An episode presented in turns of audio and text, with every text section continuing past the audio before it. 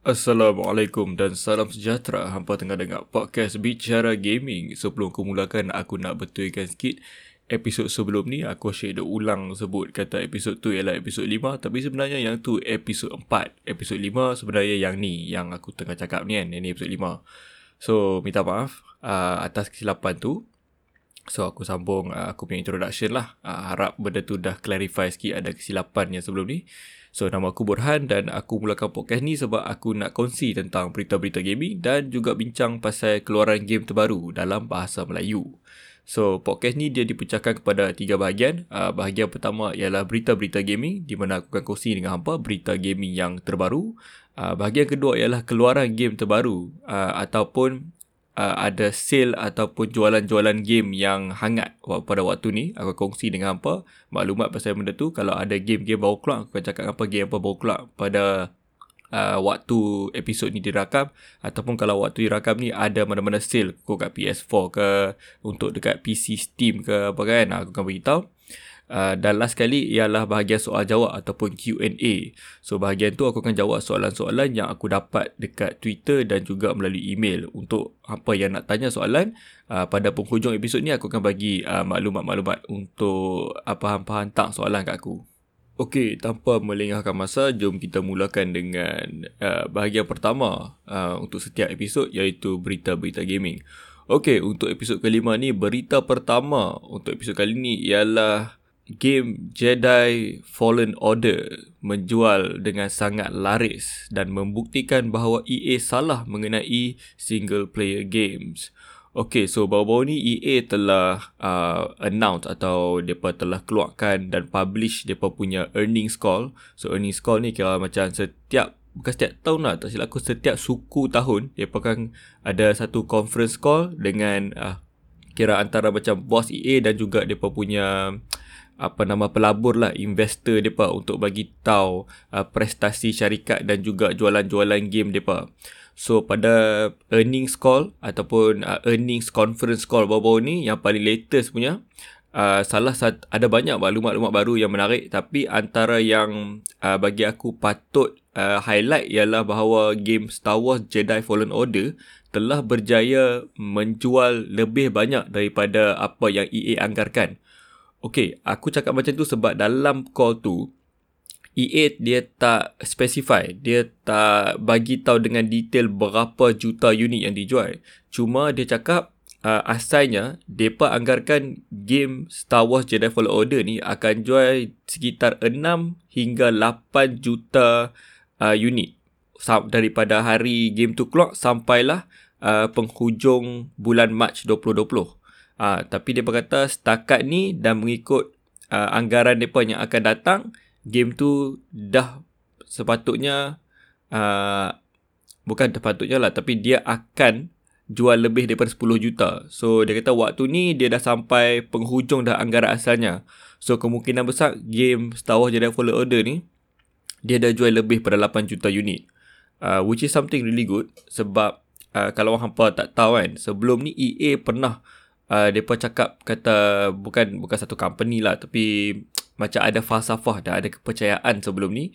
Uh, EA ni depa rasa macam game-game single player ni dah makin lama uh, makin tak popular dan depa tak fokus. Depa lagi rela uh, masukkan duit dan masa depa untuk game live service multiplayer. Contohlah macam game uh, Battlefield uh, game macam uh, Apex Legends So game-game macam ni uh, kadang contoh dalam contoh Battlefield memang dia ada single player component. Tapi uh, dia pun nampak kata yang betul-betul akan buat duit ialah bahagian multiplayer di mana orang akan main balik. Uh, ha, untuk main dengan kawan-kawan. Lepas tu dia pun nak beli benda macam loot box lah nak beli uh, microtransaction. Uh, benda tu akan jana duit. Dan uh, satu benda lagi uh, mention pasal microtransaction ni dalam conference call tu juga uh, kita dapat tahu bahawa EA buat hampir 1 bilion dolar hanya melalui microtransaction dalam tahun 2019. Uh, ah, so kepada bagi aku tu salah satu benda yang agak menarik sebab uh, ramai antara kawan-kawan aku sendiri dan juga aku sendiri ni aku tak pernah spend tak pernah keluarkan walaupun satu sen untuk uh, beli microtransaction ataupun loot box. Bagi aku benda tu macam tak penting sebab dia hanya bagikan kita uh, benda-benda yang estetik, benda-benda yang appearance saja.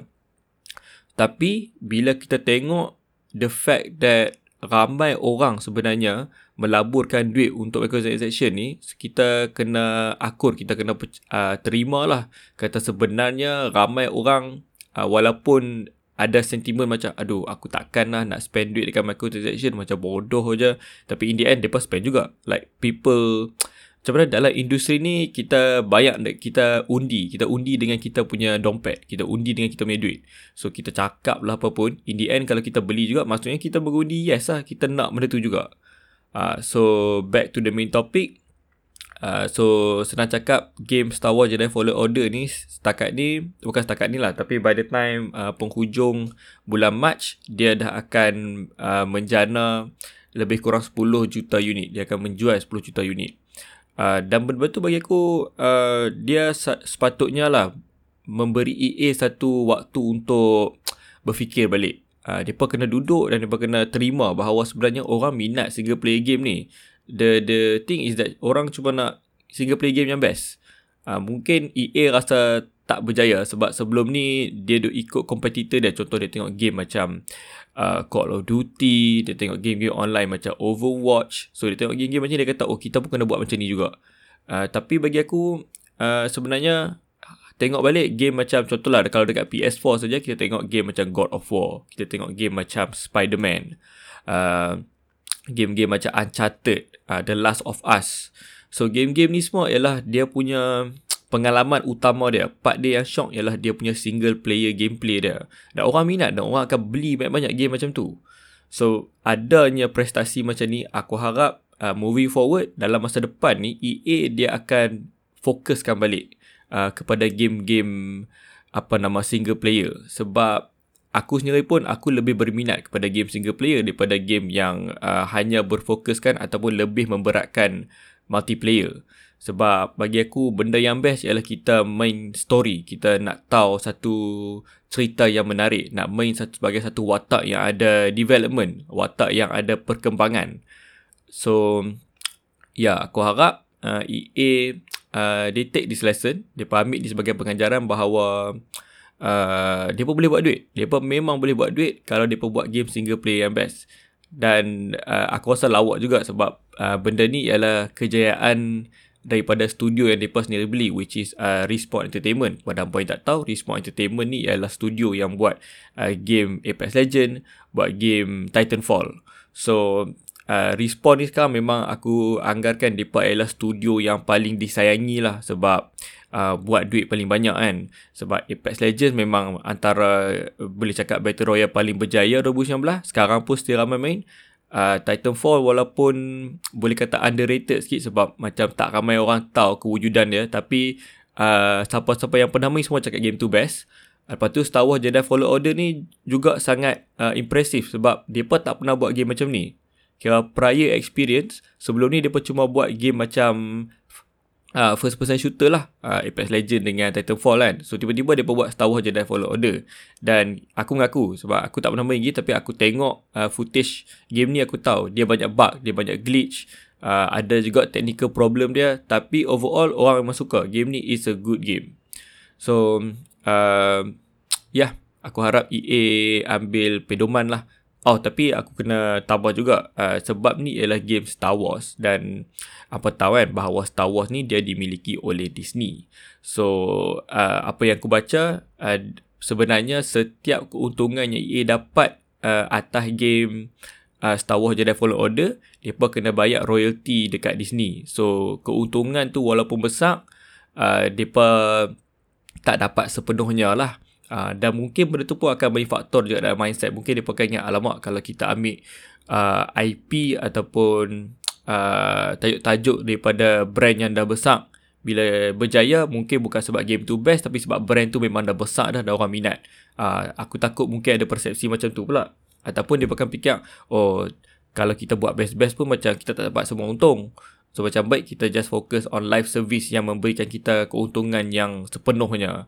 Uh, aku harap dia tak ada kepercayaan macam tu lah sebab boleh je dia pun boleh buat original games yang memang uh, yang memang best contoh bagi aku macam uh, contoh paling senang ialah God of War God of War memang Sony punya dan dia pun memang fokus dan buat dengan betul game tu and it is it's one of the best selling uh, PS4 games uh, of all time. So yeah, kena kena kena reflect on that lah. Okay, berita seterusnya untuk uh, episod kali ini, berita kedua. Uh, Apex Legend musim keempat telah pun diumumkan secara rasminya. Okay, so sebenarnya uh, musim keempat Apex Legend ni dia dah umum sejak uh, minggu lepas ke dua minggu lepas macam tu. Cuma sekarang ni kita dah dapat uh, satu trailer baru daripada uh, Respawn Entertainment. Dan trailer ni telah uh, menunjukkan watak sebenar yang kita akan dapat dalam musim keempat. Sebab sebelum ni dia pun macam buat uh, macam penipuan sikit lah. Dia pun macam buat upan sikit. Dia pun letak satu karakter nama Forge ni. So watak Forge ni dia seorang uh, apa nama penggusti MMA lah. MMA fighter yang ada sebelah tangan besi dan rupa-rupanya dia bukanlah watak yang kita akan main nanti bukan watak baru yang kita akan dapat uh, dia dibunuh dalam satu ada satu video ni dia rilis dia dibunuh oleh seorang watak lain yang bernama Revenant so Revenant ni sejak daripada aku rasa Halloween event tahun lepas tau ada satu game mode aku lupa panggil apa dia macam satu game mode ni di mana uh, akan ada kita start sebagai watak-watak biasa dalam match biasa. Lepas tu kalau kita kena bunuh, kita akan jadi shadow squad ke apa entah. So badan kita punya jadi warna hitam, ada api-api sikit. Macam zombie lah. Uh, dia macam, basically macam zombie mode lah kita main game tu. So dalam game tu, uh, sorry dalam mode tu, uh, watak yang memberi arahan ataupun watak yang macam bagi voice over ketika permulaan match dan juga bila hang jadi shadow squad ialah uh, dianggarkan watak tu ialah Revenant lah. Uh, dan sekarang ni bila kita dah tengok apa yang dipertunjuk dalam trailer terbaru ni, aku rasa memang confirm bahawa tu Revenant dan memang mereka dah plan kata musim keempat ni mereka nak reveal Revenant ni. So trailer terbaru ni ada beberapa aspek menarik yang aku rasa uh, peminat-peminat Apex Legends mesti seronok nak tahu. Uh, dia tak tunjuk gameplay, dia cuma cinematic trailer yang menunjukkan kisah di sebalik watak Revenant ni. Uh, sama lah seperti semua musim baru Dia akan ada satu trailer yang fokus kepada watak baru. Sebelum ni macam untuk crypto Kali ni untuk Revenant. So Revenant ni uh, background story dia ialah dia merupakan seorang pembunuh upahan Dulu dia manusia. Lepas tu at one point dia dijadikan robot ataupun cyborg Uh, kalau ikut term daripada Universe Titanfall, uh, game yang juga dibuat oleh Respawn Entertainment, uh, dia ni dipanggil Simulacra ataupun Simulacrum tak silap aku. Kira robot-robot yang ada otak manusia. So, dalam background story si Revenant ni, dia dijadikan robot oleh satu syarikat bernama Hammond Industries.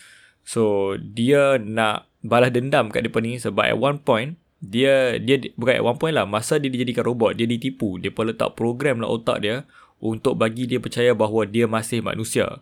So dalam satu misi dia dia tengah bunuh orang, uh, program tu macam gagal, program tu macam hilang dan dia baru sedar sebenarnya dia dah jadi robot. Uh, so benda tu membuatkan dia rasa nak balas dendam dekat Hammond Industries.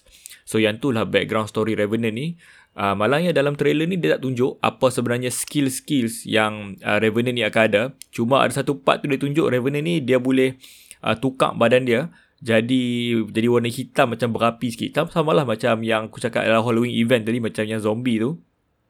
Lepas tu aku tak tahu ni memang part of skill dia atau apa tapi ada one point dalam trailer tu ada macam musuh nak tembak dia. Sebab trailer ni tunjuk dia tengah nak buat uh, satu mission lah dia nak bunuh orang. Lepas tu orang tu dia ada banyak bodyguard. So satu scene tu bodyguard tu nak tembak si Revenant ni. Tengah-tengah badan dia jadi hitam berapi tu kan. Dia hilang, dia jadi asap. Lepas tu dia jadi balik uh, robot. So dia macam jadi gas Lepas tu jadi solid balik uh, So benda tu agak menarik Dan aku tak tahu sebenarnya Yang tu memang skill dia Ataupun sekadar tunjuk dalam trailer saja.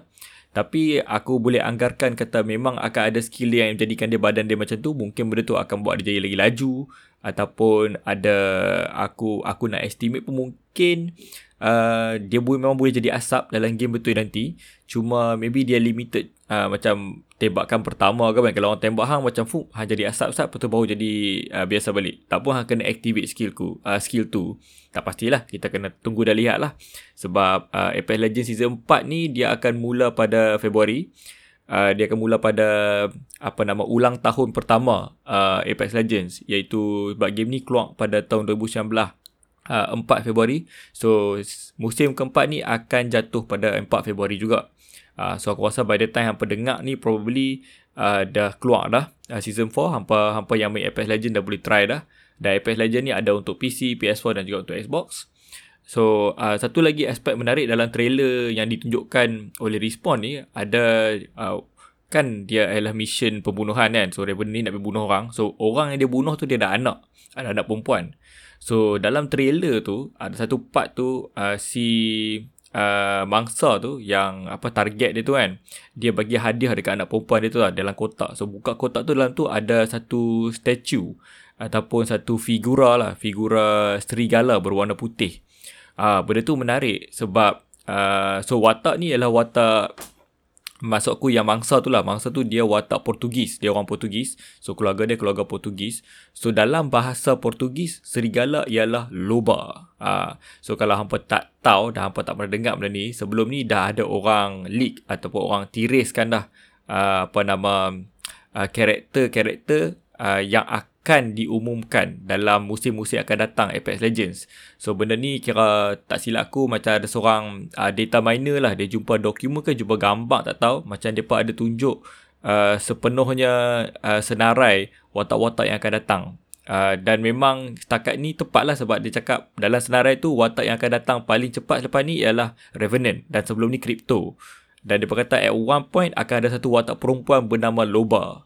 Uh, Lepas tu dalam trailer tu kalau hampa tengok perempuan ni uh, dekat penghujung trailer kita akan nampak mata dia dan muka dia sangat marah lah kira sebab dia nak balas dendam lah bapak dia dibunuh kan. Uh, so kemungkinan besar perempuan tu perempuan tu akan jadi loba nanti. Dialah watak loba tu. So tapi kita akan tunggu dan lihat. Tak tahu lagi macam mana. So yang tu je lah uh, sinopsis ataupun ulasan pasal trailer uh, terbaru Apex Legends musim keempat. Uh, selain daripada watak baru ni ada juga beberapa elemen baru dalam uh, musim keempat ni. Contohnya akan ada satu senjata baru panggil uh, Sentinel. Uh, ya nama nama senjata tu Sentinel. Dia ialah sniper rifle. Dan satu benda menarik pasal sniper rifle ni aku baca uh, dia hang boleh charge kan dia. Dia ada dua jenis cara menembak. Satu tembak biasa yang tu tu biasa je kan sniper rifle. Satu lagi dia macam hang kena charge. Puh, dia charge tau. So yang charge tu yang menariknya dia akan consume ataupun dia akan makan hang punya armor. Ah, shield sorry bukan armor, shield hang. So kalau hang ada badan uh, hang punya armor is full, sorry aku mesti cakap armor pula, shield. Kalau shield hang full, hang boleh consume satu bar tu untuk kuatkan hang punya attack. Ah, sangat menarik. So dia akan makan hang punya peluru sekali dengan hang punya shield, tapi dia akan jadi lebih kuat. So agak menarik, kita akan tunggu dan lihat macam mana uh, weapon tu berfungsi. Uh, selain pada tu ada juga perubahan dari segi uh, rank gameplay. So akan ada tambah rank baru lepas ni. Aku tengok dia panggil master tier kot tak silap aku. So uh, sekarang ni kira macam uh, tier tertinggi dalam rank Apex Legend gameplay ialah uh, Apex Predator. So dia kata dia pakai tukar lepas ni. So Apex Predator ni uh, tetap akan jadi paling tinggi punya tier. Cuma dia akan macam ada ada limit tak? Silap aku top 50 macam tu kot. Macam berapa ataupun top 500 aku tak ingat. Macam berapa orang saja akan boleh duduk dalam Apex Predator. So kalau hampa terkeluar pada Apex Predator hampa akan masuk master tier tu. Ah, tak silap aku macam tu. So hampa kena bergaduh dalam master tier tu untuk jadi orang yang top dan masuk balik dalam Apex, uh, Apex Predator. So basically update tu dia pun macam nak pastikan orang tak jadi selesa lah. Just masuk Apex, uh, Apex Predator terus kekal sebagai Apex Predator Uh, so yang tu je lah yang aku tahu tentang uh, update terbaru ni. Uh, so kita tunggu dan lihat uh, beberapa hari lagi daripada hari aku rekod ni akan um, akan keluar lah uh, musim keempat ni dan kita akan dapat try Revenant. So aku harap best lah aku pun uh, tak sabar nak try watak ni sebab aku pun uh, minat main Apex Legends. Alright, berita ketiga untuk episod kali ini. Pokemon Home akhirnya diumumkan serta dengan segala featuresnya. Okay, featuresnya tu perkataannya agak awkward. Aku tak suka. Dia kurang cari perkataan lain. Tapi tak apa. Okay, so masa Pokemon Direct hari tu dan aku dah cover topik tu masa satu episod sebelum ni. Episod 3 tak silap aku. Aku cover topik uh, Pokemon Direct dan juga pengumuman DLC Pokemon. Uh, Isle of Armor dan juga uh, apa ni... Apa Tundra tu? The Crown Tundra. Sorry. Ha. So, dalam pengalaman tu... Pengalaman pula. Dalam pengumuman tu ada juga uh, Game Freak mengumumkan bahawa mereka akan bawa My Pokemon Home iaitu satu platform ataupun servis untuk uh, bertukar Pokemon dan juga apa nama kira hampa boleh uh, jumpa dengan orang lain dan check Pokemon dia macam mana semua tu lah. Dia sepatutnya berfungsi lebih kurang macam Pokemon Bank dulu. Okay, so baru-baru ni uh, Game Freak dah keluarkan dah maklumat lebih lanjut mengenai Pokemon Home ni dan ada pihak uh, yang tak berapa happy dengan benda ni, ada pihak yang okay dengan benda ni. Jadi uh, benda ni benda biasalah sebab aku rasa sejak Game Freak mengeluarkan Sword and Shield ni memang banyak tomahan-tomahan dan uh, criticism yang mereka dapat sebab banyak orang rasa macam mereka ditipu dengan harga-harga dan juga konten yang mereka dapat sebab macam dia rasa macam bayar mahal-mahal tapi tak dapat yang banyak. Tapi dalam Pokemon Home ni ada juga orang yang ada sentimen yang sama pasal benda ni.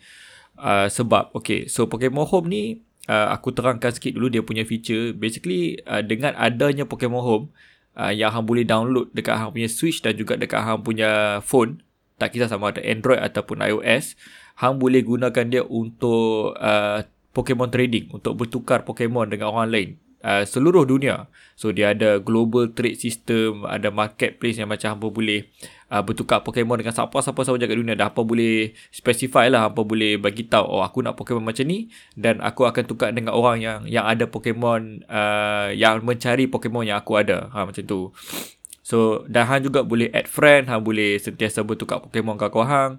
Dan satu lagi feature yang memang orang tunggu ialah hang boleh import Pokemon daripada game-game sebelum ni.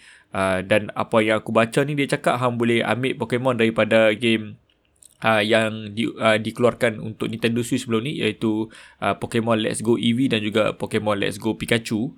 Uh, selain pada tu, uh, kalau hang ada Pokemon daripada game ni zaman apa panggil dia? Nintendo uh, bukan Game Boy apa entah Nintendo DS lah silap aku Uh, so macam hang simpan Pokemon tu dalam Pokemon Bank dan hang nak bawa daripada Pokemon Bank masuk Pokemon Home pun boleh juga. Tapi kena tahu bahawa kalau daripada bank ke home uh, dia one way. Hang tak boleh masukkan balik daripada home masuk bank. Uh, okay so tu ialah uh, simple dan basic rundown of the features. Apa yang menarik ialah benda ni bukan percuma. Hang memang kena bayar. Uh, actually dia ada basic version yang percuma. Tapi percuma punya basic version tu sangatlah uh, simple, sangatlah kecil. As in dia tak bagi hang banyak benda pun. Okay. Aku akan ceritakan apa perbezaan antara dua plan tu lah dia ada. Sebab dia adalah subscription. Hampa bukan bayar sekali terus dapat Pokemon Home sama lamanya. Tak.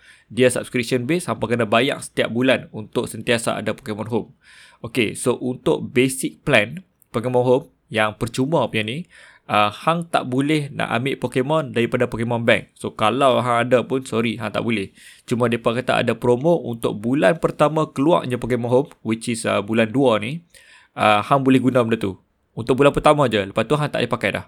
Sebab basic user tak boleh pakai. Uh, untuk premium user boleh pakai selama-lamanya. Uh, premium user boleh pakai selama-lamanya. Okay, aku rasa aku patut terangkan dulu uh, harga-harga dia. Okay, basically untuk uh, premium, untuk dapatkan premium plan, uh, dia berharga uh, untuk sebulan USD 2.99 uh, 2 dollars 99 cents uh, so kalau ikut ni aku ambil semua uh, amount daripada Google punya transfer rate bukan transfer panggil apa Google punya apa ni kira pertukaran wang punya rate kan so kalau 2 dollars 99 cents ni lebih kurang 13 ringgit sebulan so kalau hang ambil plan 3 bulan dia akan berharga $4.99. Lepas tu kalau hang ambil uh, setahun tu, uh, setahun punya uh, $15.99. So dia dalam sekitar RM70 macam tu. Uh, kalau kalau beza dia kalau ambil yang setahun punya tu, hang akan jimat lebih kurang 20 USD lah dalam 83 ringgit macam tu silap aku. Uh, okay, so sambung balik tadi. Uh, basic tak boleh guna Pokemon Bank, premium boleh guna. Lepas tu basic uh, bilangan Pokemon yang hampa boleh simpan dalam hampa punya Pokemon Home tu 30 Pokemon. 30 Pokemon untuk basic. Untuk premium boleh simpan 6000 Pokemon. Nampak tak beza dia macam mana? Nampak tak jurang dia macam mana tu? Okay.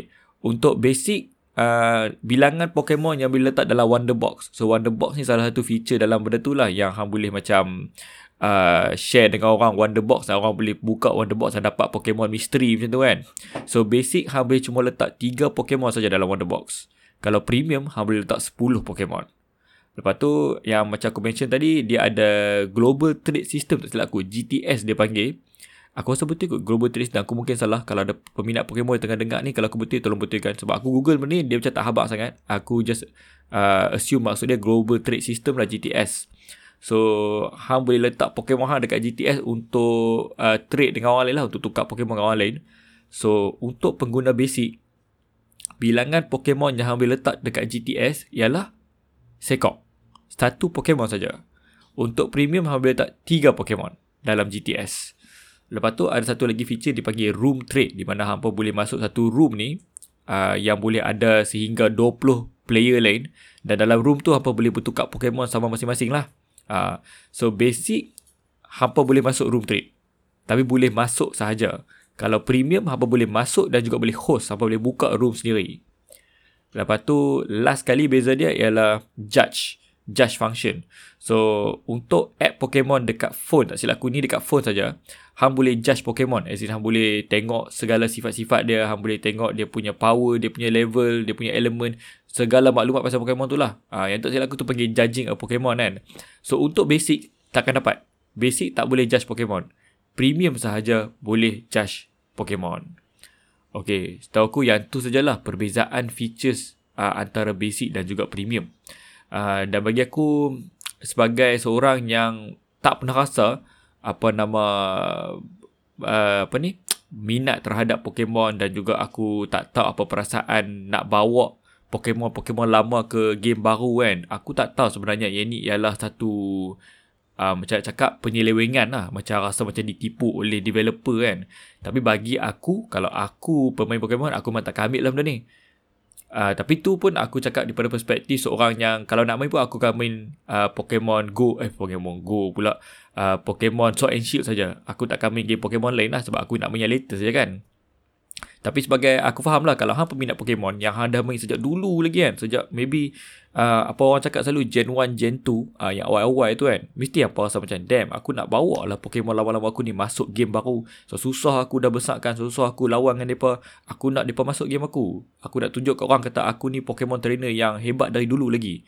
Uh, so aku faham lah sentimen tu mesti ada antara peminat-peminat Pokemon. Jadi Cuma bagi aku lah personally aku rasa benda ni memang uh, macam ada sifat ketamakan sikit sebab bagi aku benda ni sebenarnya boleh buat percuma sepenuhnya. Like hang boleh bagi benda ni percuma. Aku tahu sebab uh, banyak uh, servis-servis online yang kita guna pada hari ini juga contohlah uh, Instagram, uh, Facebook apa semua ni yang yang uh, juga merupakan tempat-tempat di mana kita store banyak benda yang uh, menggunakan banyak data apa semua ni kan dia diberikan kita pada percuma dan mungkin perbandingan ni tak tepat sangat uh, ni just andaian aku lah aku rasa aku mungkin silap pasal benda ni sebab aku pun tak berapa faham how these things work cuma bagi aku untuk simpan Pokemon dia probably tak akan ambil uh, ruang yang banyak. Dia tak akan ambil ruang yang banyak dan aku faham lah uh, dia pun nak banyak developer, nak banyak orang yang buat network ni, orang yang banyak uh, orang nak banyak orang yang buat function ni, orang yang buat app ni semua ni aku faham dia pun nak banyak macam tu.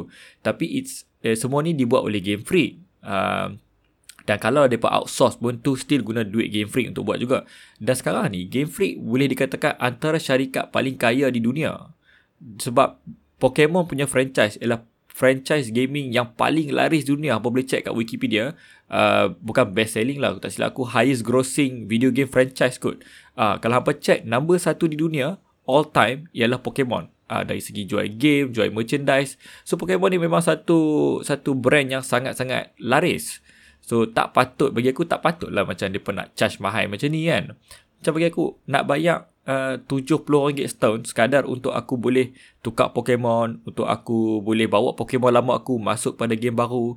Tu bagi aku agak um, macam kalau aku jadi pemain, aku rasa agak betrayed lah. Aku rasa macam kena tikam belakang lah. Kenapa macam ni? Sedangkan aku dah support hampa sejak dulu lagi. So, untuk dapatkan apa guna, aku kena bayar pula lagi.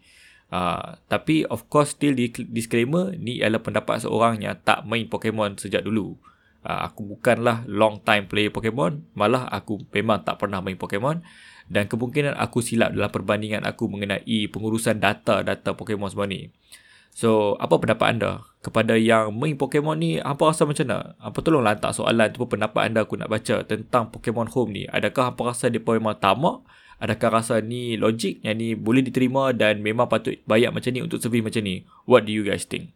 Oh ya, yeah, aku lupa nak tambah uh, benda ni juga akan by benda ni maksud aku Pokemon Home. Pokemon Home sekarang dia dirancang untuk memasukkan juga uh, elemen Pokemon Go. Maksudnya Pokemon-Pokemon yang hampa tangkap daripada Pokemon Go uh, boleh masukkan kepada Pokemon Home dan dimasukkan seterusnya ke dalam game Pokemon Sword and Shield.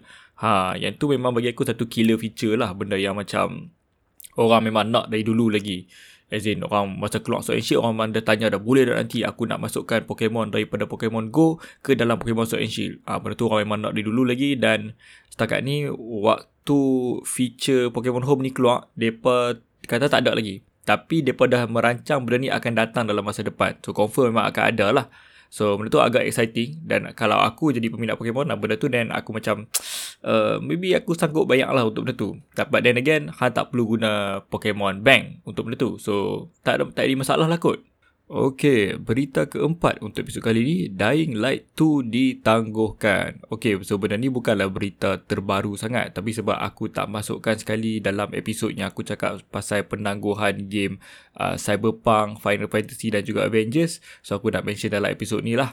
So pada 21 Januari, uh, dah lama dah kan, uh, uh, developer untuk game Dying Light 2 iaitu Techland, uh, mengeluarkan statement bahawa mereka telah uh, decide untuk tangguhkan game Dying Light tu. Tapi tak seperti penangguhan lain macam Cyberpunk macam Final Fantasy dan Avengers depa tak bagi tarikh bila nak keluar. So ini ialah uh, indefinite delay. As in penangguhan yang uh, tak diberi satu waktu apa nama?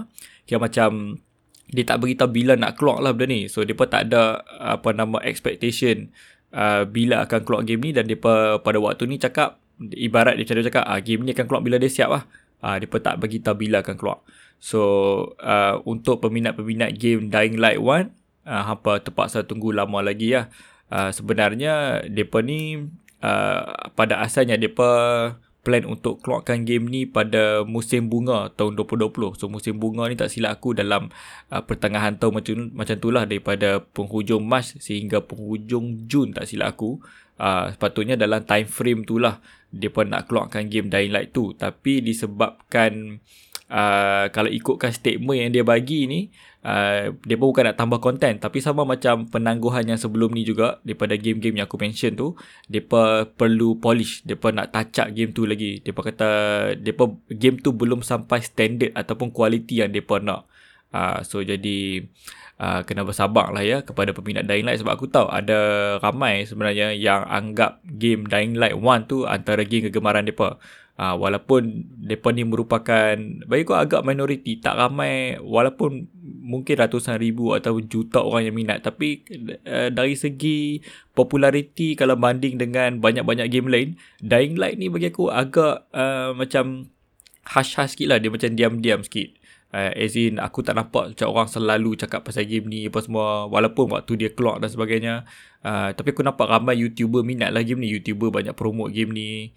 Uh, jadi uh, kepada peminat Dying Light 1 apa kena bersabar saat uh, game ni akan keluar lambat lagi lah senang cakap. Kalau penangguhan ni dia tak bagi uh, masa boleh kata memang lambat lagi lah. Aku rasa uh, kalau dia pernah keluar tahun ni pun dia akan keluar lepas PS5 dan Xbox Series X keluar. Lepas jadi konsol generasi baru keluar baru game ni akan keluar.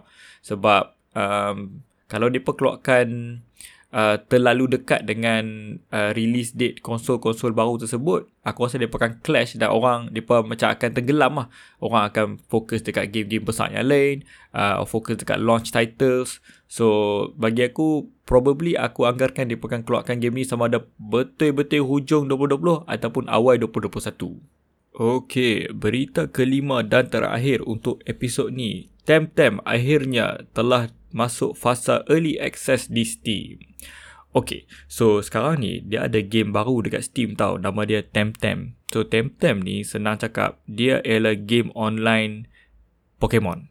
Uh, dia memang ikut formula Pokemon which is, uh, which is hampa tangkap uh, binatang ataupun macam uh, this, uh, dia dalam game ni panggil Temtem lah. Uh, hampa tangkap Temtem Temtem ni dia macam Pokemon Hampa tangkap hampa boleh guna untuk lawan dengan Temtem lain Dan lawan dengan player lain punya Temtem That's it. That's the concept of the game. Dan dia adalah MMO Game massively multiplayer online. Uh, uh, Apa ni? Online game. So Macam Game ni sekarang Dia tak siap sepenuhnya lagi lah. Dia masih dalam early access Tapi dia baru keluar uh, Dalam uh, Minggu lepas Atau 2 minggu sebelum ni. Dan uh, ramai orang sebenarnya ada expectation tinggi untuk game ni sebab uh, idea of membuat satu game MMO Pokemon memang dah lama dah orang minta dekat Game Freak ni tapi Game Freak tak buat-buat. Game Freak dia lebih rela fokus kepada game seperti Sword and Shield, uh, Let's Go Eevee, Let's Go Pikachu, game-game yang macam tu lah kan. So dia pun tak nampak macam MMO punya apa nama formula ni sesuai dengan Pokemon. Aku rasa sebab tu lah kot. Maka orang lain buatlah game seperti Temtem dan Temtem ni setakat ni apa yang aku baca ramai orang suka juga tapi dia memang ada problem lah sebab dia still dalam fasa early access game tu tak siap lagi. Uh, antara problem yang common ialah hampa kena beratok kalau untuk masuk server. Aku pernah nampak macam ada orang uh, share gambar. Kalau dalam queue dia orang ke 4000 dia orang ke 5000 so kadang-kadang lama juga penungguan tu.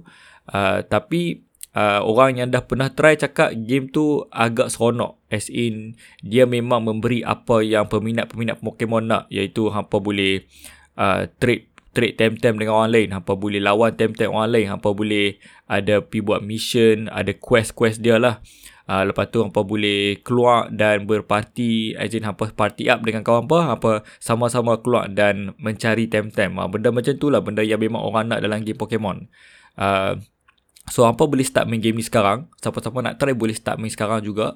Uh, Dia ada dijual secara early access di Steam uh, harga dia tak silap aku dalam RM50 macam tu kot. Aku tak ingat uh, saat-saat aku check. Okay, okay, aku betul. So, Temtem punya harga untuk main early access ialah RM59. So, RM60 lah basically. So, hampa kalau nak try Temtem early access, RM60. Bagi aku, kalau hampa jenis yang bukan penyabak lah, hampa jenis tak mau main game yang belum siap, game yang ada banyak technical problem, uh, game yang content dia tak ada sepenuhnya uh, dan jangan try lah jangan try early access. Sebab early access ni memang untuk game-game yang belum siap. Dia untuk orang yang nak try dan nak bagi feedback kepada pembangun game tersebut. Uh, tapi uh, pasal content tu aku lupa nak specify aku lupa nak cerita. Game early access ni sebenarnya dia hanya memberi Uh, macam nak cakap dia beri macam muka dimah je lah game tu macam mana. Sebab Uh, contohnya Temtem ni dia akan ada beberapa kawasan besar. Macam beberapa pulau lah. Uh, dan dalam uh, the early access version ni hampa cuma dapat access kepada satu pulau je tak sekali satu ke dua pulau macam tu. Dia tak banyak lah uh, dan apa nama bila apa bila game sepenuhnya keluar barulah uh, pulau-pulau lain ni akan ada. Dan untuk version early access uh, the amount of time-time tak banyak juga. Dalam ada tak silap aku adalah 80 time-time macam tu. Tapi the full game akan ada ratus-ratusan time-time lah. Uh, so kepada hampa yang memang minat nak main game MMO Pokemon, uh, try lah time-time ni. Hampa try lah uh, check dekat Steam game ni. Uh, mungkin dia akan jadi satu yang hampa teringin nak main. Okey, maka berakhirlah segmen berita-berita gaming. Kita boleh masuk pada segmen kedua iaitu keluaran-keluaran game.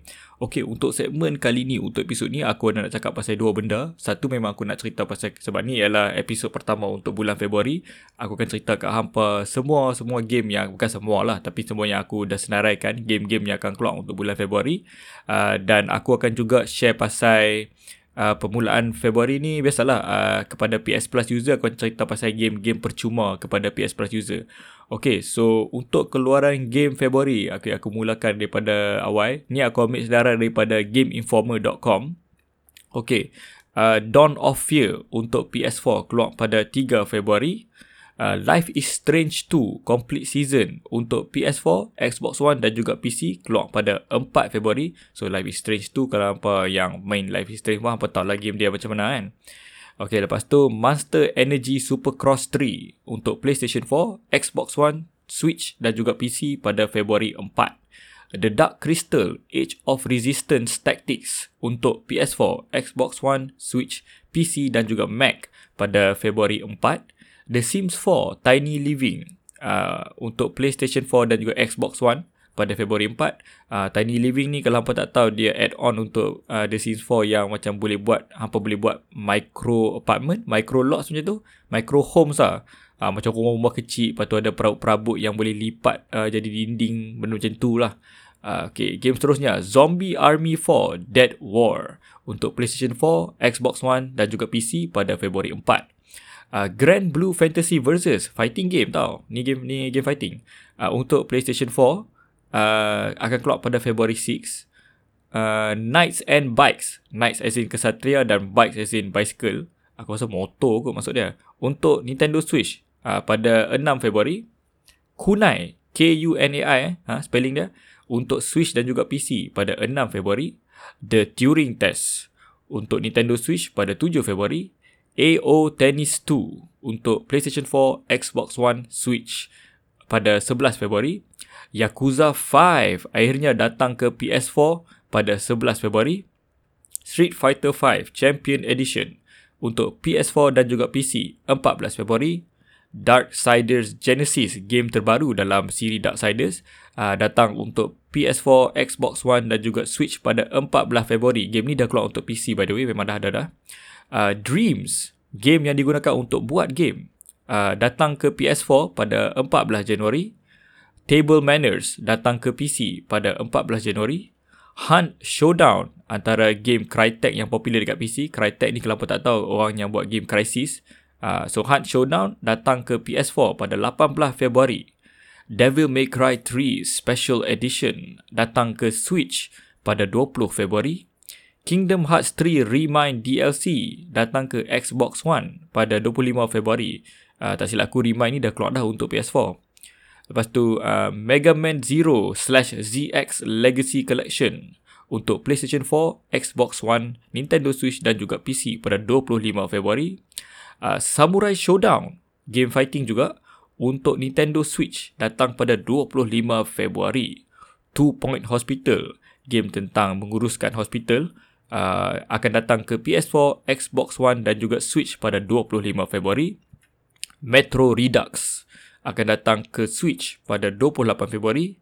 One Punch Man, A Hero Nobody Knows akan datang ke PlayStation 4, Xbox One dan juga PC pada 28 Februari. Dan terakhir sekali ialah Romance of the Three Kingdoms 15. Eh sorry, Romance of the Three Kingdoms 14 akan datang ke PlayStation 4 dan PC pada 28 Januari. Sorry, aku dia tulis dalam number apa Roman numeral. Roman aku confused sikit sebab dia XIV. Aku ingat 15 tadi, tapi tu aku baru teringat Final Fantasy 15 ialah XV. So XIV ialah uh, 14. Oh ya. Yeah. Okay, so Romance of the Three Kingdoms 14 ya. Sorry ya. Jangan jangan tersilap pula. Okay, tu sajalah keluaran uh, sorry, keluaran pula. Keluaran-keluaran game untuk bulan ni. Okay, seterusnya aku nak cerita pasal uh, PS Plus Februari. So, untuk hampa yang ada PlayStation Plus subscription, uh, untuk bulan ni ada game-game yang hampa dah akan dapat free dan game-game kali ni sangat-sangatlah menarik. Uh, jadi, jom kita tengok apa game dia. Okay, untuk bulan Februari ni bermula daripada 4 Februari sehinggalah 2 Mac 2020 kepada hampa yang ada PS Plus subscription, hampa akan dapat 3 game percuma untuk bulan ni. Sangat-sangat best offer yang sangat awesome. Uh, pertama sekali hampa akan dapat BioShock The Collection. Okey, kepada hampa yang tak pernah langsung main game BioShock ni, yang ni ialah peluang yang sangat-sangat baik untuk hampa try game ni akhirnya. Sebab BioShock Collection ni dia ada uh, 3 game. Uh, ada hampa akan dapat uh, BioShock 1, hampa akan dapat BioShock 2 dan hampa juga akan dapat BioShock Infinite. So kepada hampa yang memang tak pernah dengar pasal game ni BioShock ni uh, yang first one uh, dia take place in a satu bandar uh, di bawah laut. Oh underwater. Is that di bawah laut? Kira macam bandar dalam laut lah. Ha dia underwater city bernama Rapture. So hampa sebagai seorang ni yang uh, hampa tengah nak kapal terbang. Putera kapal terbang hampa meletup hampa jatuh dekat laut hampa macam berenang pi dekat satu lighthouse ni Masuk dalam tu Lepas tu apa macam Masuk satu kapal Kapal tu bawa apa turun Ke dalam bandar Dalam laut tu. Ha. Dan tugas hampa ialah hampa tu uh, Dapat tahu apa yang jadi kat bandar ni. Sebab bila hampa sampai tu Tempat dia agak teruk. Uh, Orang orang ramai dah mati Lepas tu orang membunuh sama masing-masing. Uh, Lepas tu hampa kena dapat tahu Apakah yang telah berlaku di sini. Dan game ni adalah game FPS First person shooter. Uh, Yang ada puzzle Yang ada skill-skill magic sikit. Uh, Of course ada tembak-tembak Uh, dan dia sangat best. Bagi aku highlight of game macam Bioshock ni ialah story dan juga atmosphere dia. Sebab ni adalah satu game yang boleh kata dia ada satu atmosphere yang agak scary. Ya, tapi scary dia tu as in yang hampa betul-betul rasa hampa dalam game tu tau. As in cara dia buatkan music, cara dia buatkan grafik dia, uh, cara uh, bunyi-bunyi ambient dia tu. Fuh, memang hampa rasa macam hampa dalam bandar tu. Memang best gila. Memang antara Bioshock 1 ni memang antara game kegemaran aku. Best gila-gila. Lepas tu ada Bioshock 2 sama juga dia take place dalam uh, tempat yang sama, satu bandar uh, bandar yang sama juga bandar bawah laut tu. Uh, tapi dan last kali Bioshock Infinite dia lain. Bioshock Infinite dia ambil idea tu dan dia terbalikkan. So instead of bandar di dasar lautan, dia bandar di udara, bandar di langit. Uh, bagiku aku tak pernah main Bioshock tu tapi aku dah main Bioshock Infinite. Dan bagiku Infinite ni uh, boleh kata game yang sangat lemah as in dia tak sampai tahap hebatnya game Bioshock pertama tu. Tapi still uh, sebab ni dapat free kan why not? Why not try it out kan? So tu ialah game pertama untuk uh, PS Plus subscriber bulan Februari. Game kedua ialah The Sims 4 okay so of course hampa kalau uh, aku rasa mesti semua orang tahu ya pasal game The Sims ni kan. Jadi ni ialah console version untuk PS4 so untuk hampa yang memang minat nak main Sims dan sebelum ni hampa tak dapat peluang nak main Sims 4 dekat PC mungkin hampa tak mampu nak beli. Kalau hampa pirate pun komputer hampa tak boleh nak run game ni. Uh, tapi hampa ada PS4 So ni adalah peluang untuk hampa akhirnya main game ni dekat PS4. Of course, uh, controls dia tak semudah dekat PC. Tak boleh nak klik apa semua kan. Tak ada mouse semua. Tapi uh, dia beza sikit lah. Sebab dia dah uh, macam developer dia dah tukar cara control dia so that ia mudah digunakan dekat PS4. So Sims 4 tapi ni adalah base game lah. Hampa tak dapat apa-apa DLC, apa-apa downloadable content. Hampa tak dapat langsung. Just the base game. Okay, tu game kedua dan game terakhir untuk uh, PS Plus subscriber bulan ni, uh, bulan Februari ialah Firewall Zero Hour. So Firewall Zero Hour ni uh, dia tak best kit offering ni sebab dia ialah game eksklusif PSVR. So hampa kena ada PSVR headset uh, virtual reality tu kan. Hampa kena ada tu baru hampa boleh main. So kalau hampa tak ada PSVR tak boleh main lah. Dia basically game yang um, uh, dia shooter, dia FPS uh, 4 lawan 4 multiplayer. Uh, dan hampa macam macam saya cakap lah, dia basically macam menjadi askar macam tu lah. Dah hampa lawan dengan orang lain. Macam tu je lah basic konsep game ni. Tapi tu aku tak rasa ramai akan try sebab dia ialah uh, only for PSVR so hampa yang tak ada headset tu sorry memang tak boleh main. Jadi itulah tiga game aku aku ulang balik. So tiga game untuk PS Plus Asia uh, Februari uh, ialah uh, Bioshock The Collection di mana hampa dapat tiga game uh, The Sims 4 for PlayStation 4 dan juga Firewall Zero Hour uh, dibuat khas untuk PlayStation VR sahaja. Okey, maka berakhirlah segmen keluaran-keluaran game dan kita boleh sambung ke segmen terakhir iaitu soal jawab di mana aku akan jawab soalan-soalan yang aku dapat daripada orang yang bertanya melalui Twitter ataupun email. Okey, soalan pertama untuk episod ni datang daripada Izul. Izul tanya aku, kenapa kau tak pernah tengok filem Ghibli? Okay, so ni untuk apa yang tak kenal aku dan tak follow aku kat Twitter, aku ada cerita itu semasa apa nama pengumuman daripada Netflix bahawa mereka akan masukkan filem-filem Ghibli uh, daripada studio Ghibli. Uh, dan untuk yang pendengar podcast ni sekarang, uh, batch pertama filem-filem tersebut dah keluar. So dia dikeluarkan pada uh, pada skala 3 batch lah. Daripada uh, akan keluar pada 1st February, dah keluar dah. Lepas tu nanti March akan keluar lagi dan April akan keluar lagi filem. So ada ada tiga batch filem Ghibli ni. Setiap batch tak silap aku ada dalam uh, 6-7 filem macam tu. Banyak jugalah. Uh, so batch pertama dah keluar dah dekat Netflix sekarang ni dan aku memang plan nak tengok.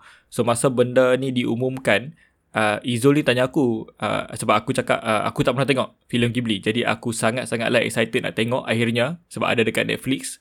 Uh, dan Izul ni tanya aku kenapa ha, tak pernah tengok filem Ghibli sebab uh, sebab benda ni agak popular dan aku faham uh, persoalan ni kenapa ditanya macam tu sebab uh, bagi aku memang jarang lah ada orang yang tak pernah tak pernah tengok at least satu pun filem Ghibli. Dan aku ni salah seorang yang memang tak pernah tengok satu pun satu pun tak pernah tengok. Uh, dan aku rasa jawapan aku kenapa aku tak pernah tengok mungkin sebab childhood aku waktu aku kecil tu memang tak tak ada exposure langsung. Sebab family aku memang tak ada orang yang minat uh, filem-filem animasi yang uh, datang pada Jepun memang kebanyakannya kami tengok filem macam Disney punya filem uh, macam tu lah. Tengok dekat TV je. Dan waktu kecil memang aku jarang dibawa ke panggung wayang. Aku tak tahulah filem-filem Ghibli ni ada main kat panggung wayang ke tak. Tapi itulah masa kecil aku jarang pergi panggung wayang. Uh, dan selain pada tu uh, family aku juga, aku juga jenis yang macam kalau beli DVD pun banyak suka beli DVD uh, kartun Disney tak pun filem-filem yang memang Hollywood films. Ha, jadi aku memang masa tu tak dapat exposure sangat. Aku tahu pasal kewujudan filem-filem Ghibli pun kuasa masa sekolah menengah. Dan waktu tu uh, aku dah jadi peminat anime. Uh, waktu tu pun like aku punya cara untuk tengok anime pun ialah hanya melalui NTV7 ataupun dekat Animax masa Animax keluar. So memang antara anime paling awal aku tengok pada zaman tu ialah Ranma Half, Ranma setengah aku ingat lagi. Uh, dia bermain dekat uh, AXN dekat Astro. Dan uh, Animax pun ada juga. Anime macam tu aku tengok Yu Yu Hakusho dekat Animax. So zaman-zaman tu memang anime macam tu je aku tahu. Aku tak pernah tahu pun studio Ghibli ni. So bila aku masuk sekolah menengah lepas tu aku tahu pun sebab kawan-kawan aku sembang. Oh hang tengok dak filem Ghibli? Apa entah My Neighbor Totoro ke apa apa depa sembang kan. Aku pun macam oh okey baru aku tahu ada wujud filem-filem macam ni lepas tu sejak lepas tu memang aku teringin tengok tapi aku asyik tangguh tangguh tangguh tak tengok sampai sekarang jadi bila sekarang dia dah available dekat Netflix, aku memang plan nak tengok lah. So, tengoklah macam mana. Aku rasa aku mesti akan suka punya. So, yeah, aku akan tengok. Okay. Soalan seterusnya datang daripada Hizador ataupun Hizadore. Aku tak tahu macam mana nak, nak pronounce. H-I-Z-Z-A-D-O-R-E. Itu dia punya tweet handle dia. Okay, so aku just panggil Hizador lah. Hizador tanya, bagaimana cara untuk review game? Okay, so aku sambil aku buat podcast ni sebenarnya aku juga bekerja sebagai seorang uh, penulis artikel dan juga review game untuk satu website. Uh, sebelum ni, um, masa hampa dengar podcastku sempena bulan Januari, aku sebenarnya bertulis untuk satu website bernama kakuchopuri.com. Uh, aku ejakan K-A-K-U-C-H-O-P-U-R-E-I.com. So, Kaku Chopuri ni dekat sana aku tulis artikel berita-berita gaming untuk mereka dan juga aku kadang-kadang buat review game juga. So kadang-kadang aku akan share lah dekat Twitter review game aku dan kat situ aku tulis dalam bahasa Inggeris. Uh, tapi bermula pada Februari ni aku dah tukar kerja. Aku tak kerja dengan Kaku Chopre dah. Uh, dan tu aku akan umumkan nanti lah aku kerja dekat mana. Uh, so masa aku bekerja sana aku akan share lah kadang-kadang aku buat review game semua kan. So mungkin Hizadori dia tak tahu lah macam mana aku buat.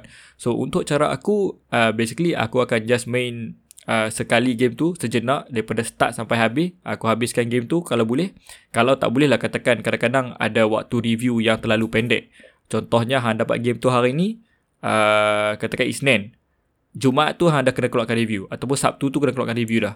Kadang-kadang benda tu memang jadi sebab uh, publisher akan bagi game lambat ataupun uh, kita tak dapat respon pada publisher. Contohnya dia pernah berlaku dekat sini untuk game Red Dead Redemption tu di mana ada setengah website dia pun minta awal dah.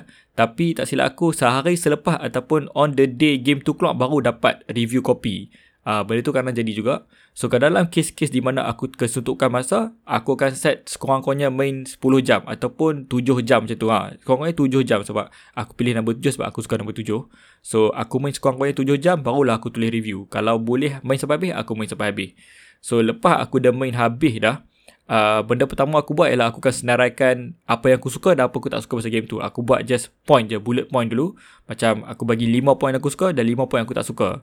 Lalu dengan 5-5 point tu aku akan buat lah apa nama aku punya review. So review aku tu aku pecahkan daripada mula. Uh, aku akan aku punya sistem ialah aku akan mention benda paling penting iaitu gameplay dulu. Aku nak cakap pasal gameplay je dulu.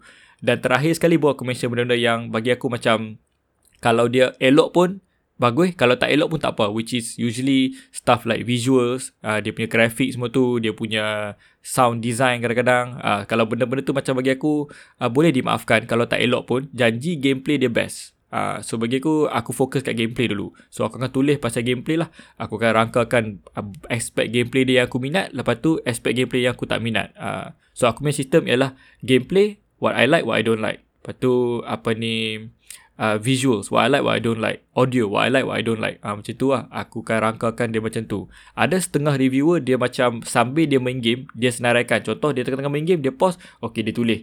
Ok aku tak suka ni. Benda ni agak tak best. Pengalaman aku ni ni, ni. aku tak macam tu. Aku kalau nak main game aku memang all in. Aku tak aku tak fokus balik. Aku memang fokus untuk main game je dulu. Habis aku main game tu aku letak controller baru aku start menulis. Baru aku start rangkakan aku punya review. So cara aku macam tu lah tapi kalau soalan ni kemungkinan ada juga orang tanya aku soalan ni sebab dia pun nak tahu macam mana nak dapat review kopi. Macam mana aku nak uh, minta dekat publisher kata aku nak jadi reviewer game. Aku nak jadi YouTuber ke apa ke. Dan aku nak dapatkan review kopi ni supaya aku boleh share dengan orang benda-benda macam ni kan. Benda tu aku pun jadi tak tahu juga. Aku rasa apa kena ada following yang agak besar lah. Contohnya aku kerja dengan website dan website tu memang ada following. So bolehlah dia minta benda macam tu. So kalau hampa just orang kebiasaan, hampa tak banyak follower. Kalau hampa ada YouTuber pun, ah, hampa ada YouTube channel tapi tak banyak subscriber pun tak boleh jugalah. Hampa kena ada pengaruh lah baru boleh minta benda macam tu. Soalan ketiga hari ni datang daripada Syed Adin. Syed Adin tanya, is it expensive to own a gaming rig? Okay, so ni adalah soalan yang berkenaan dengan PC gaming lah kan. Okay, aku pun seorang yang memiliki satu, aku boleh panggil gaming rig jugalah. Dan aku sendiri punya PC, aku beritahu specs dia. Aku menggunakan CPU Ryzen 5 2600. Aku pakai GPU RX 580, AMD punya GPU. Uh, RAM 8GB. Uh, aku ada satu HDD 1TB dengan satu SSD uh, satu, satu berapa aku tak ingat, 120 kah?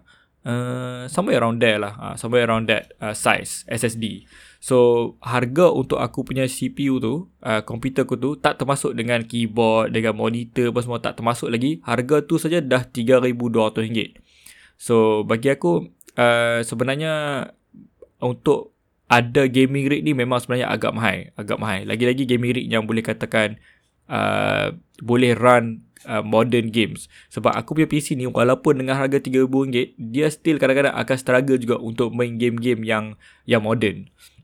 So, uh, untuk hampa yang memang berminat nak masuk PC gaming ni, uh, bagi aku, hampa memang kena menyimpan duit. Hampa kena, kalau hampa bukan jenis bergaji tinggi dan berkaya raya lah. Kalau hampa orang marhin macam aku ni, hampa kena simpan duit. Kena simpan duit.